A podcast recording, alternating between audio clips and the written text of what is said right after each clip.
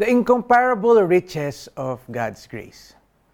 Naranasan mo na bang makatanggap ng isang bagay na higit sa iyong inaasahan? Alam niyo po, ganyan ang naranasan ng isang pastor at ng kanyang pamilya. Dahil sa kagandahang loob ng kanilang kakilala, inalok sila magpamilya na magbakasyon sa isang well-known tourist spot with free hotel accommodation, di ba? Hindi lang yan.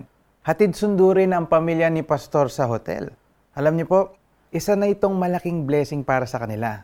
Pero, wait, there's more, sabi nga nila. Alam niyo po, bukod sa free accommodation at chauffeured service, binigyan pa sila ng pocket money. O, di ba? Biyaya po talaga. Pero alam niyo po ba na kayang higitan na mapagbiyayang Diyos ang lahat ng iyong expectation? Opo, totoo yun. Actually, ayon po sa Efeso 2.7, hindi masukat ang kasaganaan at kagandahang loob ng Diyos sa atin sa pamamagitan ni Kristo Jesus.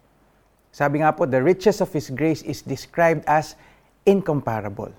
The word incomparable means surpass o sa Tagalog ay lampasan, excel o mangibabaw, exceed or higitan.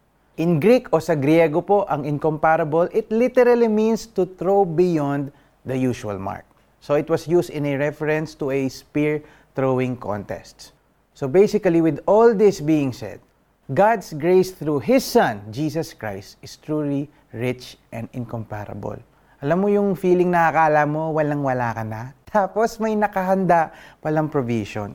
Yung kontento ka na sa kung anumang konting meron ka, pero may dadagdag pa pala si Lord. Ayun, ganyan po si Lord. Nagpray ka ng isang kutsarang pagpapala tapos isang pala ang binuhos sa'yo. Wow. Yung akala mo na ikaw yung pinakamasamang tao at hindi na dapat patawarin at iligtas, pero namatay si Jesus sa cross para mapatawad ang lahat ng kasalanan mo at maligtas ka. Now, let me ask you something. Isn't that amazing? What incomparable grace, what unconditional love. The riches of God's grace which He expresses in His kindness to us in Christ, surpasses and exceeds everything. Amen? Pray po tayo. Dear God, I praise you for the incomparable riches of your grace. Thank you, Jesus, na sa pamamagitan mo, natatanggap po namin ang masaganang biyaya ng Diyos.